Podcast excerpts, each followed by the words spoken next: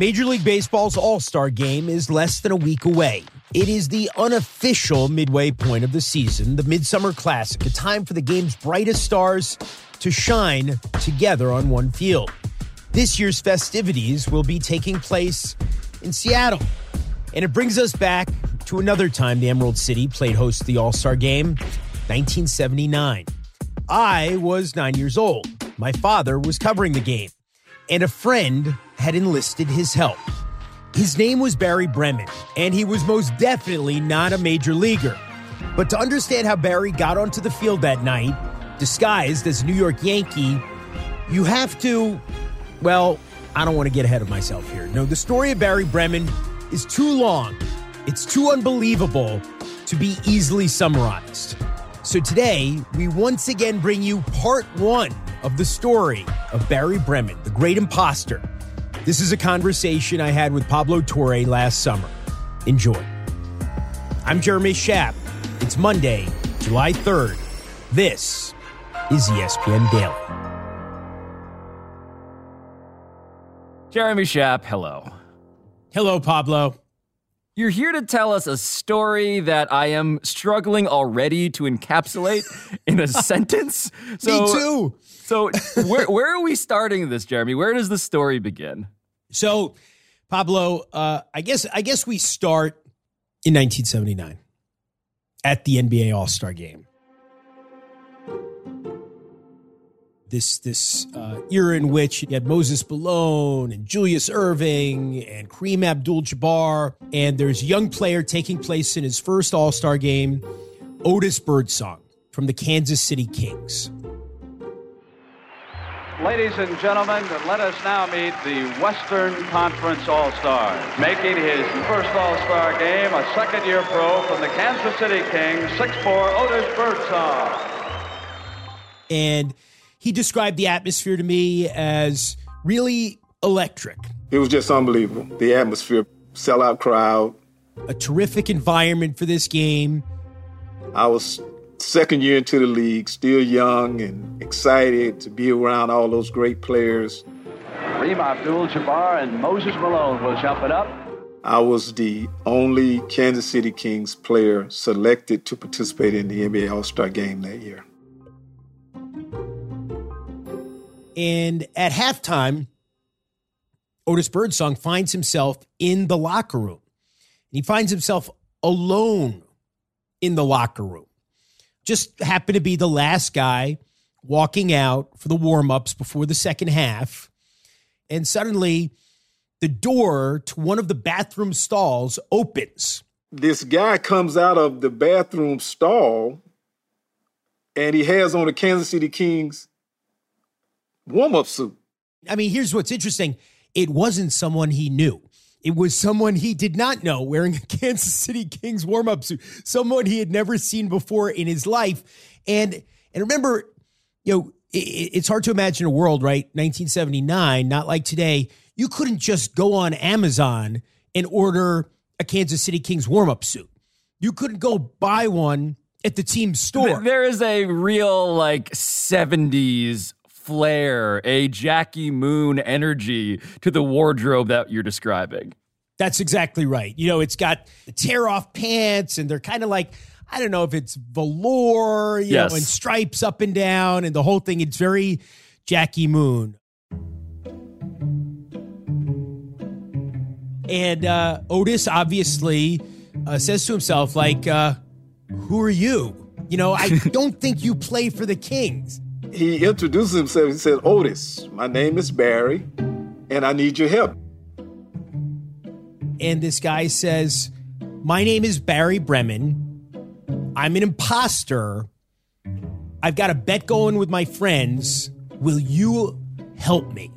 Will you help me get onto the court, participate in the warm ups before the second half, take some shots, get into the layup line, throw some passes around. And so Otis Birdsong, young Otis Birdsong, is again in the bathroom, and this guy is saying all of this to him. Right. And his and his response is what? His his response isn't I'm getting security. You know, his response isn't like get the hell out of here. You know, there's some lunatic in the locker room. He says, I'm like, sure. I mean, I'm I'm in. I'm a jokester. And, you know, I, I asked Otis Birdsong why you would have that reaction. He's like, well, there was just kind of a look about him. He had this confidence and he was a good looking guy. And I just, I just, you know, basically he didn't think he was a serial killer. And he was like, yeah, yeah, of course. Why wouldn't I help you? So after enlisting the assistance of one Otis Birdsong, Barry Bremen goes out onto the court as a Western Conference All Star. We get in the layup line and I let him get in front of me. Sure enough, he, he goes in and starts shooting layups. And, you know, there are these legends, these future Hall of Famers, all time greats. They're on the court too, warming up for the second half. Brent Musburger's calling the play by play. He's looking around, he's looking at his scorecard. Huh? Steve, over at the scoring table is a gentleman dressed in a warm up suit from the Kansas City Kings who came out as an additional man and he was shooting layups. But but nobody kicked him out, uh, kicked him off the court. He, he he was out there. He was taking shots. He was in the layup line. At first, I was a little shocked that what is this guy doing? But it's hilarious because no one is stopping him you know, guys are laughing. You know, first it's like these double takes, right? You know, like, huh? Huh? What? Who? And then you know you don't want to be embarrassed. Right? Sudden, who would you know, possibly never... who would possibly be doing this if they weren't actually a Kansas City King? He went over to the huddle, and Dick Motta looked up and said, "I don't want to be rude, but who are you?" and uh, finally, somebody says, uh, "I I don't think you should be here." He was an imposter. They had to escort him off the floor. It, it's not like, um, you know, they send in the SWAT team to grab him off the court. Somebody says, yeah, no, not you. And he's like, all right, I'm done. And that was it. Eventually, someone found out that he was an imposter.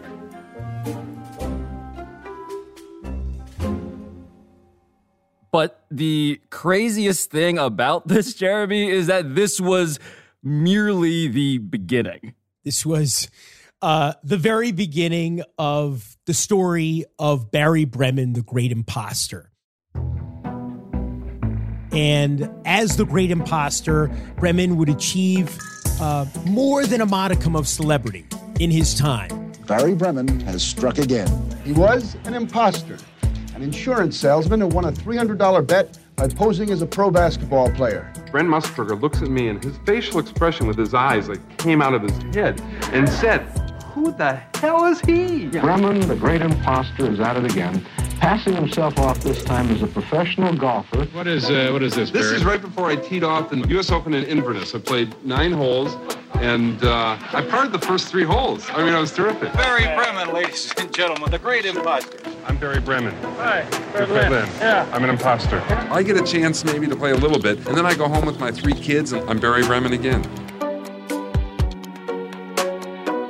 And it, it's it's a remarkable story in and of itself, but after all these years, it turns out that the most remarkable part of the Barry Bremen story is about something else entirely.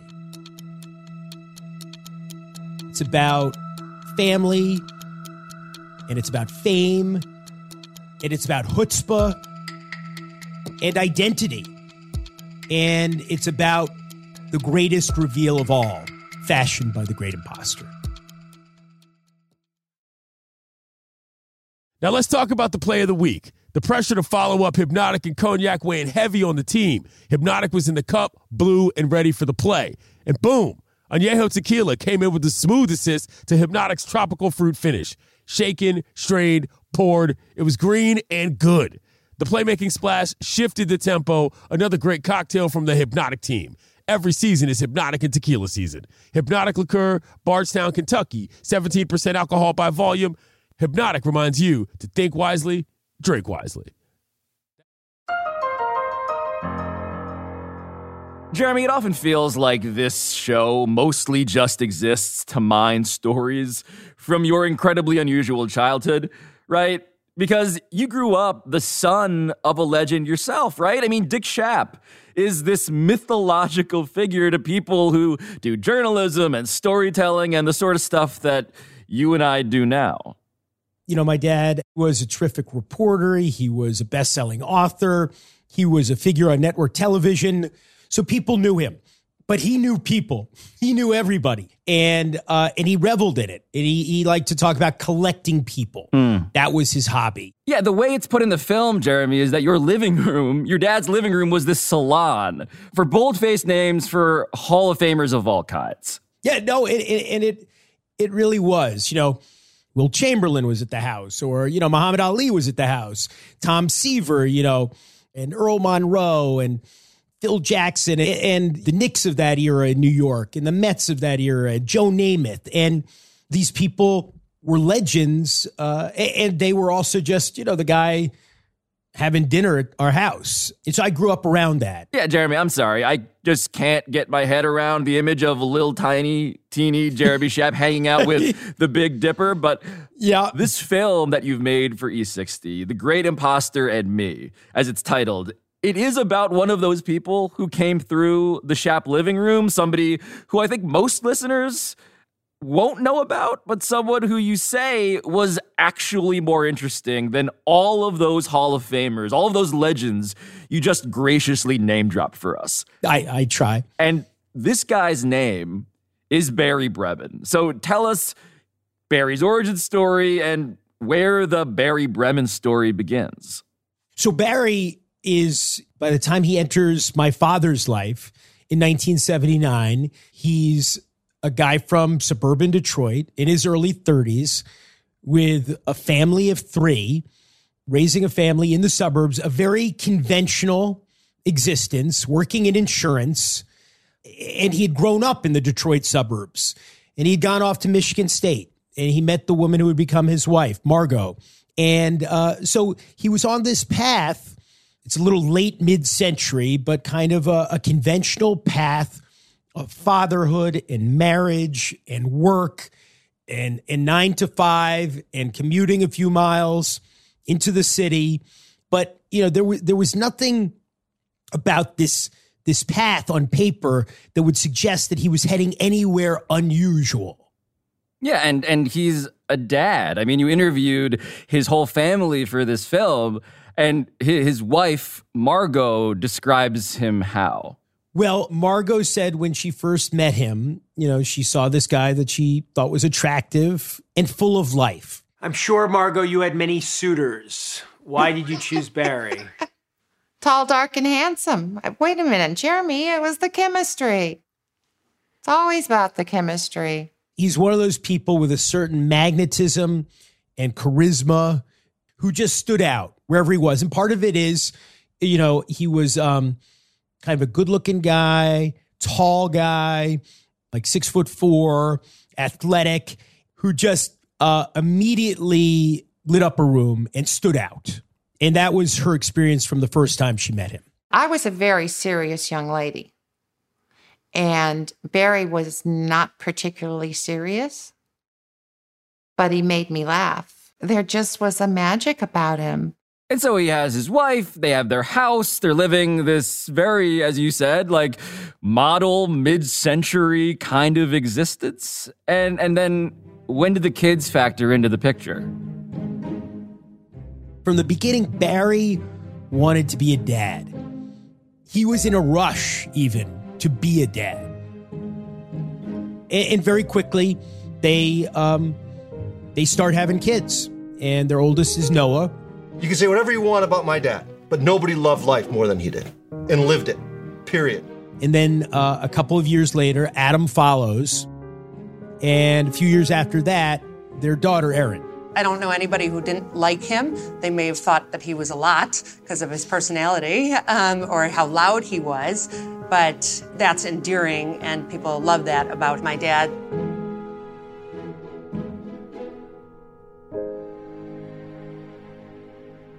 So two boys and a girl.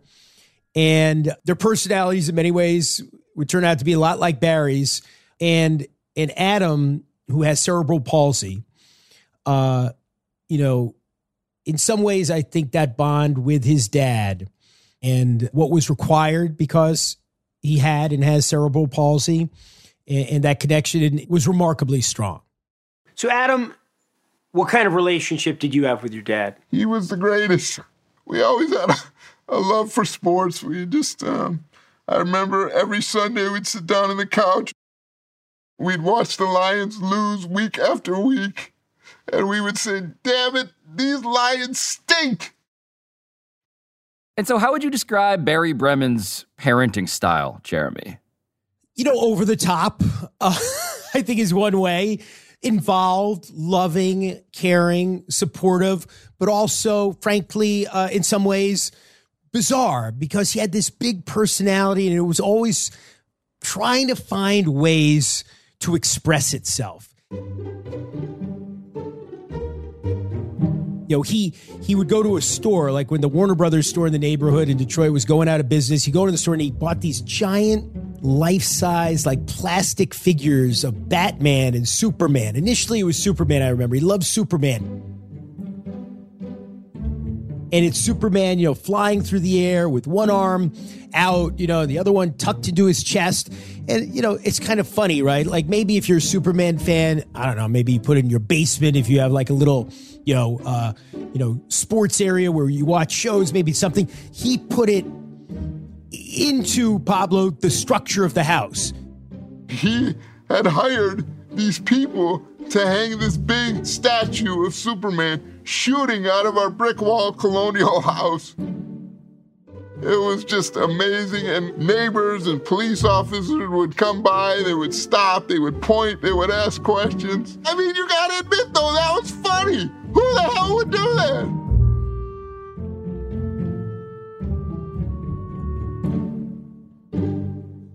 And so this dad who's like that guy who is that dad, the guy around whom hijinks seem to ensue, how does he carry himself at his real job when he's at work?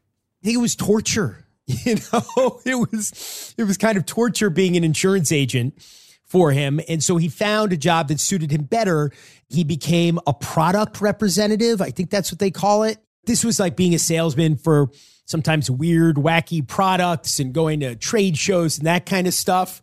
And um, that would give him a little bit more of a taste, I think, of the human connection he was looking for in his job. But we have this video of him at a trade show. Um, tell me about this product as compared to Rubbermaid. Is it a better product it's for no, storage? It's no good. No good. good to see you. But it's still not enough, right? There was still something inside. There was a performance artist. Jeremy, he's carrying around a camcorder, I guess, like at these things. Like these Right. are videos that he was filming himself. Yeah, no, he he's uh, he was hungry for celebrity and stardom and attention. We have Herb Pinskoff. How are you doing, Herb? How long you been coming to these shows, Herb? My favorite uh, part of that that clip is is the guy Barry asks him, "So how long have you been coming to these trade shows?" And he he could not look more miserable. Uh, I mean, he looks like he's in the Battle of the Somme, and he and he just deadpans about 112 years. How long have you been coming to these shows? 112 years. You look marvelous, Herb. Really. Serious. You really do. And so this performance artist who is trapped in the body of a product representative, at what point does that guy break free, Jeremy? When does he seek this national wider audience for his art? Well, you know, like so many of these things, right? It, it's kind of like an epiphany. And, you know, he's at um, the West Bloomfield Jewish Community Center, uh, you know, a likely place for something like this to happen. and he's playing basketball with his buddies, including was a guy named Billy Barris, whom I've also known for a long time. We're playing in a basketball league at Jewish Community Center and talking about the All Star game coming up. and and Barry mentions to them that he had on an impulse swiped a Kansas City Kings warm-up suit at a game earlier. and and you know there was something in his brain that was starting to click. And so now he's got this warm-up suit and he's playing basketball. He's telling the guys that he did this and they start talking. It's not exactly clear, like many of these things lost through the mists of time, who first suggested it. They said, hey, the All Star game. They were talking about the All Star game. It's here in Detroit. Barry says to a few of us, I'm thinking about crashing this All Star Wouldn't be something if you use that warm up suit to get onto the court at the All Star game and do something, whether it's in warm ups, whether it's the game, you know, basically make a spectacle of yourself at the All Star game. And Barry says, Well, I can make that happen. I'll bet you guys that I can get onto the court and be part of the warm ups. My friend Mel said, Well, I'll tell you what, if you can get onto the floor and at least shoot a basket, I'll give you $100. And the guys say, No way, there's no way, blah, blah, blah. And they end up making a bet. His friends, Mel Fink and Billy Barris, some other guys. I said, All right, I'm in for another 100. You get on the court and you actually take a shot, you have to take a shot. And then we said, Whoa, whoa, whoa, you got to get onto the court and you have to at least shoot one shot. You can't get, you know, pulled off the court before you are, you know, participating. Then you win this money. If you get caught while you're walking in or whatever, you lose the bet. Barry was just waiting. He had been waiting his whole life for a moment such as this. Steve, over at the scoring table is a gentleman dressed in a warm up suit from the Kansas City Kings who came out as an additional man and he was shooting layups. Jeremy, it is important for us to point out now that, like, sports, as you well know, can be extremely humorless oh, about operations like the one that you've just described here, right. especially now, obviously. But at the time, how did Barry Bremen's stunt go over with people like around the industry? It, it was a sensation. It, it, was what? Did that really just happen? Did Brent Musburger just really say there's a guy on the court taking warm ups? shooting around who shouldn't be there? He went over to the huddle, and Dick Motta looked up and said, I don't want to be rude, but who are you? well, it was an imposter. They had to escort him off the floor.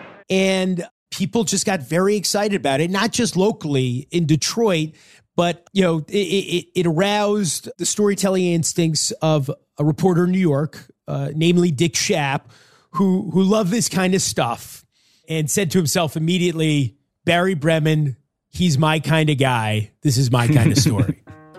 His name is Barry Bremen. He is 31. He is our sportsman of the week, and he is sitting next to me wearing his warm up uniform.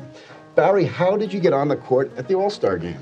Well, we had it planned that when the players were coming out of the tunnel, that I would sneak. I had an overcoat covering this top part, and I had Levi's covering the bottom pants. And at this point, Barry Bremen is just off and running, right? Like, this is the moment in the spotlight, Jeremy, that he has been clearly waiting for his entire life. Yeah, I mean, so he comes to New York to do the Today Show with my dad, and he and Margot come in, and, you know, they're these young parents. They got three little kids at home, and all of a sudden, you know, you know, they're they're partying at Studio 54. We went to New York City, and we went to Studio 54, and we did all the things that as a Midwesterner you read about or you hear about, but you don't actually get to do.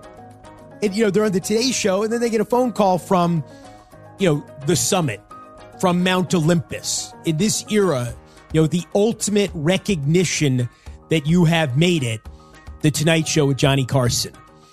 And they're flown out to LA, and Barry's on the couch sitting next to Johnny.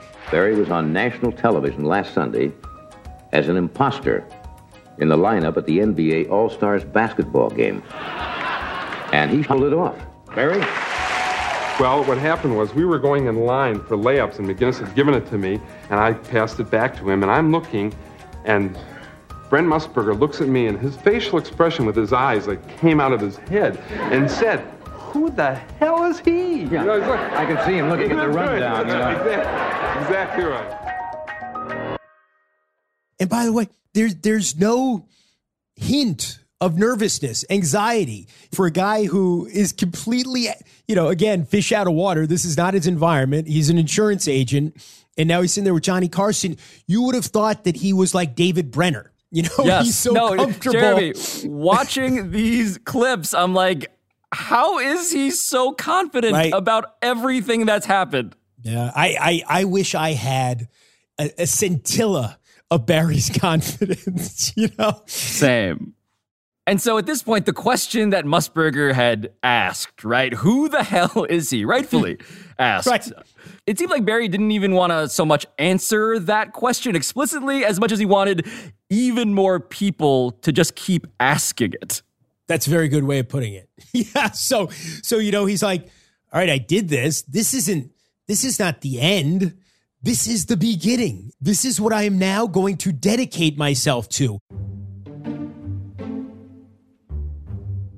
I have created this alter ego, this um, Barry Superman, who can, you know, play basketball, you know, with the All Stars. What else can he do? Well, how about the U.S. Open? that's that's that, that's that's not too hard in golf, Ten, tennis. You know, the uh, that would have been reached, but he decides, and he's a pretty good golfer. Says, you know what? Next up, the U.S. Open. I'm going to play at the U.S. Open.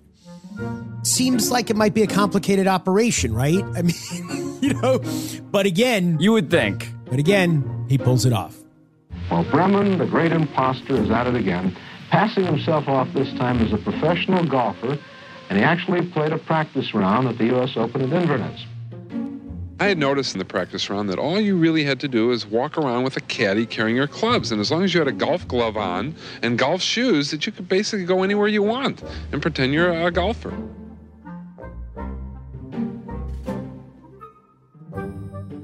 All right, after the break, the great imposter recruits a few great co conspirators into his schemes.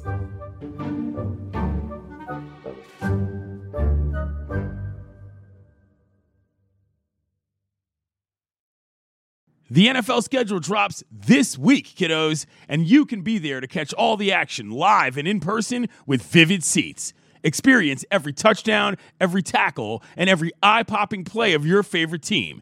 And to kick it off, Vivid Seats, the official ticketing partner of ESPN, is offering you $20 off your first $200 ticket purchase with code DAILY. That's code DAILY. Download the app or visit vividseats.com today. Vivid Seats. Experience it live. Passion, drive, and patience. The formula for winning championships is also what keeps your ride or die alive. eBay Motors has everything you need to maintain your vehicle and level it up to peak performance superchargers, roof racks, exhaust kits, LED headlights, and more. Whether you're into speed, power, or style, eBay Motors has you covered. With over 122 million parts for your number one ride or die, you'll always find exactly what you're looking for. And with eBay Guaranteed Fit, your part is guaranteed to fit your ride every time or your money back. Because with eBay Motors, you're burning rubber, not cash. With all the parts you need at the prices you want, it's easy to make your car the MVP and bring home some huge wins.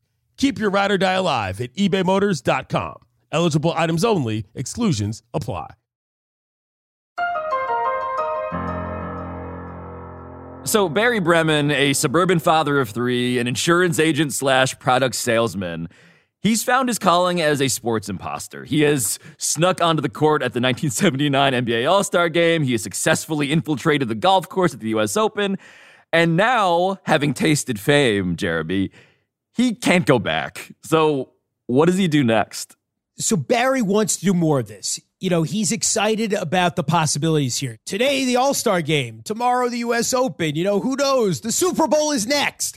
But it's going to be difficult, you know, because he's made a reputation for himself. He's got to figure out a way to continue to gain access to these events. Right. And um, at the same time, there's someone in the media interested in him continuing to perpetrate these pranks. So uh, it, there's kind of a, a beautiful friendship slash slash partnership um, uh, slash criminal semi criminal relationship that flowers. A relationship between your father, who is again the legendary reporter, Dick Schaap, and Barry Bremen, who somehow, somehow started getting press credentials to sporting events under names like Harvey Mills and Lester Schonberg and Harry Glass and whatever aliases you guys came up with. Don't blame me. I had Yeah, I nothing to do with this. I I was, you I was I nine years old. I. I was nine years old. Keep me out of this. I don't know what the statute of limitations is. But but so that here's you the thing, though, right? we're, we're getting into, yeah. I- It's a fine line. It wasn't so much that my father would explicitly lie on Barry's behalf. That he would not do. But if he was questioned about whether this Lester Schoenberg character, this Harvey Mills character, blah, blah, blah, you know, was actually credentialed to Sport Magazine, which my father was then running, or my father had ever heard of him, had he ever worked somewhere? There were ways that he found to avoid sharing the whole truth. So you got to remember, like, this was novel at the time, right? What Barry was doing, and, you know, he was on the biggest outlets you could be on, the Today Show and the Tonight Show, talking about this stuff. And so he had a following at the time. And, and there were people interested in helping him out, not just my father, but people my father introduced Barry to. For instance, uh, one person who who would return again and again to the Barry Bremen story uh, was George Brett, the Hall of Famer. Your father always seemed to report on what he did. Your father told me about, hey, he's coming to the game. Let's help him out. I said, fine. But from what I understand, your father did not help him with his credentials. I remember that. He said he had to get those on his own because your father didn't want to be a part of that. Yeah, he kind of was. Okay. Well, let me ask you a question. Do I like to have fun? Does it seem like I, I'm the type of guy that likes to have fun? 100%. Does it seem like Barry Bremen's the kind of guy that likes to have fun? Yes. Did your father like to have fun? No doubt. That's a match made in heaven. A match made in heaven. And so Barry Bremen and Dick Schaap and Kansas City Royals All Star George Brett are now on this team. And what do they want to do next together? Well, obviously, you know, if George is going to be involved, you know, it's got to be the All Star game, the baseball All Star game, the Midsummer Classic, one of the most important dates and events on the American sports calendar. And of course, George would be there, obviously, representing the American League as its perennial third baseman in this era. And um, so, uh, you know, George uh, helped out. Shortly before the start of Tuesday's All Star game, Barry Bremen slipped into his uniform, number 13 of the New York Yankees. Barry's out there. He's on the field at the All Star game wearing the Yankees uniform. You know, he wasn't going to be a Texas Ranger. He wasn't going to be a Cleveland Indian. He's Barry Bremen. you know, he's bigger than that. So, you know, so he's out there and he's shagging fly balls. And of course, he has a microphone on him because this is all part of a story that my father is doing at this point for NBC News. I got it. Tell me when the ball's coming. Where do I throw it? And and he's talking to these all stars, and it's very much like his conversation earlier in the year with Otis Birdsong. Hi, I'm Barry Bremen. This is my plan. This is what I'm doing. I'm Barry Bremen. Hi, Barry Fred Lynn. Yeah. I'm an imposter. You could see that you know this guy is not here to do anyone harm. Uh, the players react in a positive way. Yeah. I'm trying to figure out who you were. Where you get the uniform though? And someone made it for me. No, he's non threatening and he's kind of inviting them to like be in on it too. Right, right. Hey, we're just having fun here. You want to have fun? Or at least don't blow the whistle on the fun. And they never did. They would never do it. It was never the players. Best part for me, Pablo, probably this whole this whole story, the whole thing. The best line is uh, Barry's introducing himself in the outfield to all the players. Hey, I'm Barry Bremen. I'm an imposter. Hey, Barry Bremen. I'm an imposter. You know, and it's Fred Lynn and Jim Rice, and you know, and they're like, oh, hey, Barry. Hey, Barry. And he he introduces himself to the lone representative of the Cleveland Indians, a pitcher named Sid Monge. He was not um, a superstar. His response to Barry saying, "I'm an imposter," is, "I am too." My name's Barry Bremen. I'm an imposter. Oh, I am too, man. You're an imposter? yeah. which is one of my favorite things ever.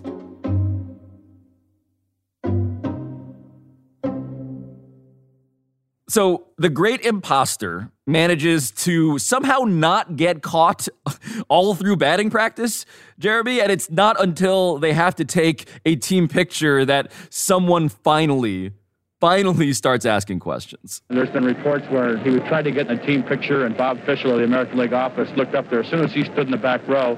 And I was Bob was standing right in front of me, and Bob's eyes kind of went. And then he grabbed somebody and said, Who is that guy? He ends up becoming a guy that people absolutely are aware of, even if they don't immediately recognize him, Jeremy. Yeah, no doubt. I mean, it just it, it keeps it keeps getting bigger. You know, the the persona of the great imposter, the um, tales of his exploits are told by troubadours and reporters. Epic poems, yes. Epic poems, you know, are recited. It's it's the Icelandic sagas. You know, he becomes like a big a big deal. He's on Larry King Live. You know, he's sitting there with Letterman. He is actually a businessman from Michigan who calls himself the great sports imposter. Please welcome Barry Bremen. He's a big figure around his community, and everybody knows Barry Bremen now. He's one of those names. Oh yeah, that guy, that guy, the crazy imposter. No, it, it becomes this bit. It becomes a bit that seems to like really be endearing to everybody except for one specific person. Yeah. Well, you know, most people found this, as you say, amusing, entertaining, but uh, anybody who spent time around the great Hall of Fame manager for the LA Dodgers, Tommy Lasorda, would not be surprised to know that uh, he was unamused. Let's go. Okay, I'm sorry. What the f- are you trying to pull? I'm sorry. I've done it before. I don't give a what you done. Get your out of here. I'm sorry. I apologize. Who the f- do you think you are? It's just need to go through batting Fantasy my get off the field. And Lasorda raises a good question, honestly, which is like, why isn't he in jail? Jeremy, are people worried he will be in jail? Like at home, how is his wife? How is Margot feeling? How are, how is that on the home front going over? You know, this was the late 70s, right? And it was kind of like, you know, the me generation and everybody had to find themselves and all that stuff. But at a certain point, I think it goes too far.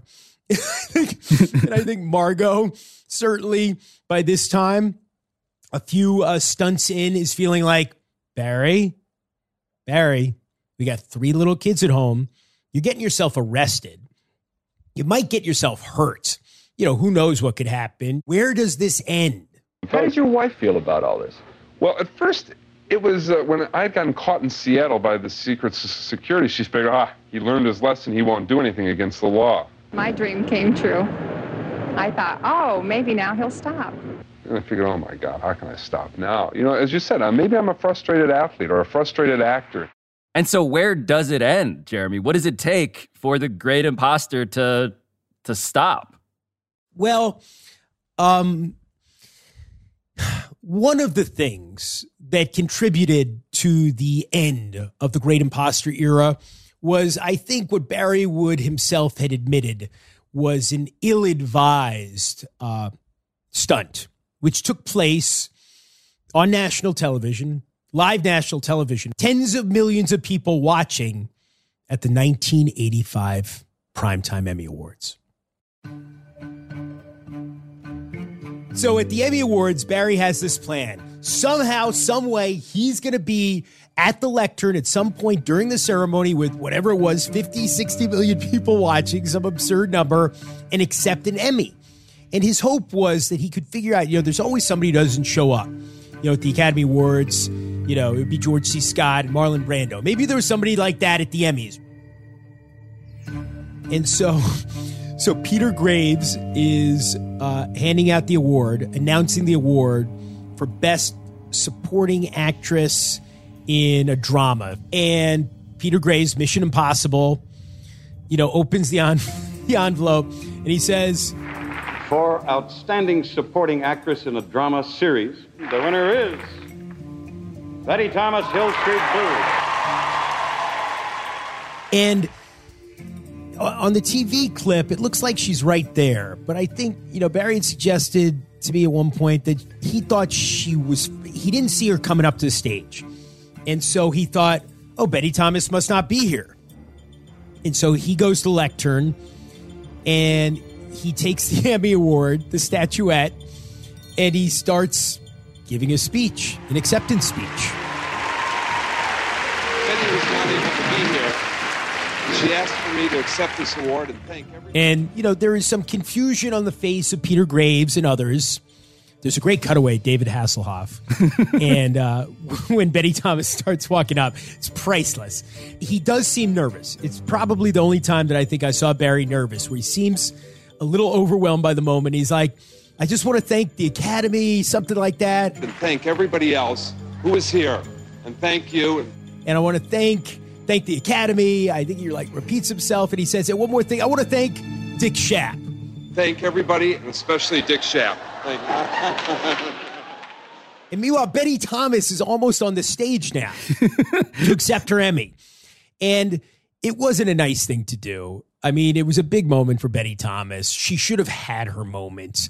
And, and Barry would express, I think, genuine contrition for it. But in the moment, it, it damaged the great imposter brand significantly. And it certainly didn't help my dad's either.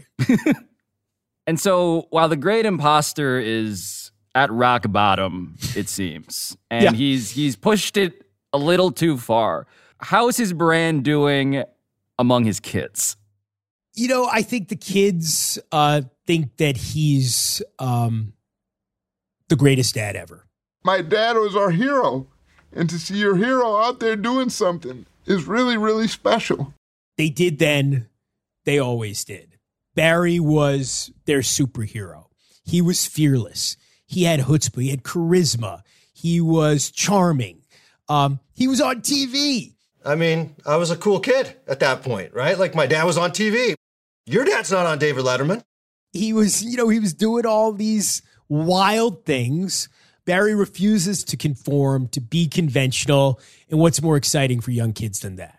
It's weird because his persona of the great sports imposter made everything super fun and crazy, and every day was different. But at the end of the day, for me, he was a great dad.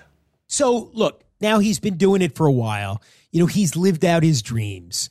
He's, you know, he's he's made himself a celebrity. He's gotten the attention that he sought. That we could say that he craved. Nothing wrong with, with that, right? Um, maybe he went a little too far. You know, the the Dallas Cowboys cheerleader thing, that was a big one. The Emmys thing was a bad one.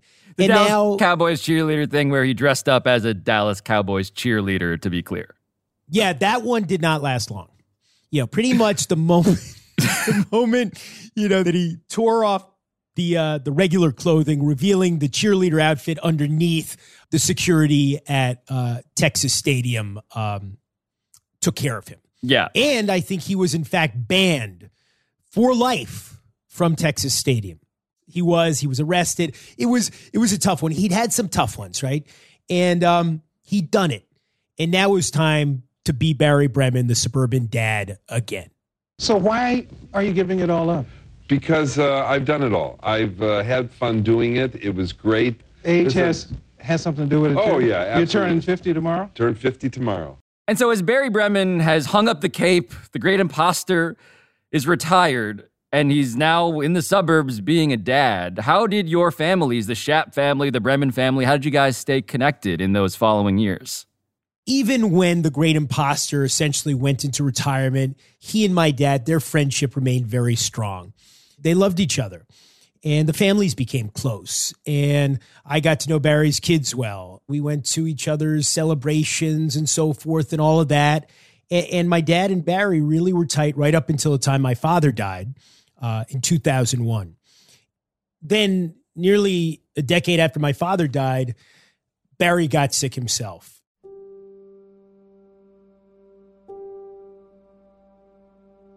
He got sick in 2010. He had a lot of indigestion. Uh, so we took him to the hospital and they did a full scan of his heart and said that you're, you know, super healthy, you're doing great. But a couple months after that, he really didn't feel well and was having a hard time breathing. So I went to the doctors, and that's when they found that he had stage four esophagus cancer. You know, Barry fought. He was always optimistic. I remember talking to him at this time. He always thought um, he would find a way to get better, but he didn't. And he ended up dying uh, on his 64th birthday in 2011. And it, it was shocking for anybody who knew him because he was this powerful life force. And I think, you know, it was it was stunning for his kids, for Noah. Cancer sucks. It's cruel. And, you know, I think until his last breath, I never thought he would die. To see your superhero go down, it's the worst feeling in the world. For Adam, It's the toughest day of my life. I didn't know what to do. I called Noah. I called Aaron and we just we just started crying. I don't tell people a lot of this, but I always thought because I was in a wheelchair and had cerebral palsy that I basically took it for the team. I'm fine being in a wheelchair. I'm fine having my challenges, but don't take anybody else away. for Aaron, It was very hard on all of us. A piece of your heart is broken and taken, and the world is not as colorful with him not here.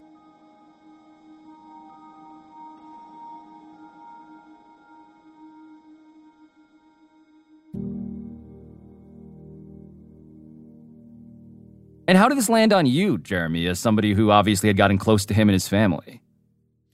Oh, it was heartbreaking. You know, of course, it's heartbreaking to see someone, you know, someone suffer that way, die so young. Sixty-four is young, right? And uh, it just seems so cruel. You know, he he at that point, you know, was beginning to enjoy grandfatherhood. He had three little grandkids. That bond with all three of them, and you know, and in some ways, especially with Adam. And um, I really, I felt I felt so bad for them, um, for Barry's kids and for Margot, because he was this enormous presence. I mean, you know, right? Your dad's typically enormous presence in your life, but it was almost uh, a different order of magnitude with Barry because of who he was. You know, when he died, you know, it's 10 years after my father died. If, if my father were still around, he definitely would have been, you know, one of the eulogists, but he was no longer with us. So I was among those who eulogized Barry at his funeral. Hi, uh, my name's Jeremy. Uh, there are two kinds of people in this world those who respect authority and those who defy it. We all know which side of the divide Barry Bremen fell on. We're all going to miss Barry. The hardest part is knowing we'll never again meet anyone remotely like him. so you know it, it was a very sad day right you know um said goodbye to barry paid tribute to the great imposter and barry loved being a dad so much. This guy who had made such an impact and left such a legacy the strongest legacy was certainly as a father and as a husband.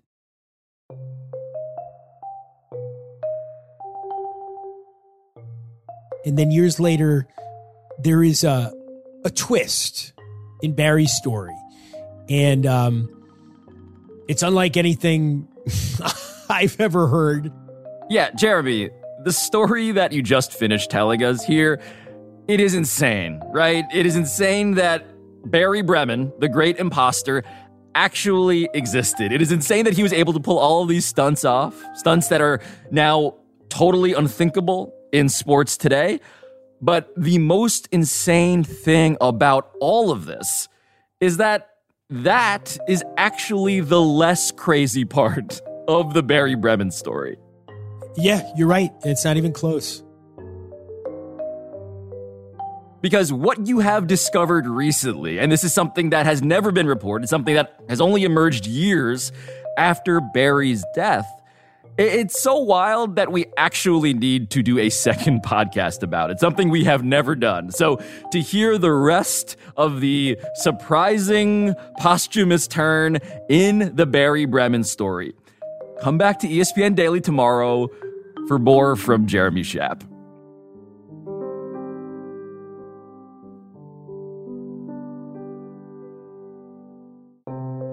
I'm Pablo Torre. This has been ESPN Daily. and I'll talk to you tomorrow.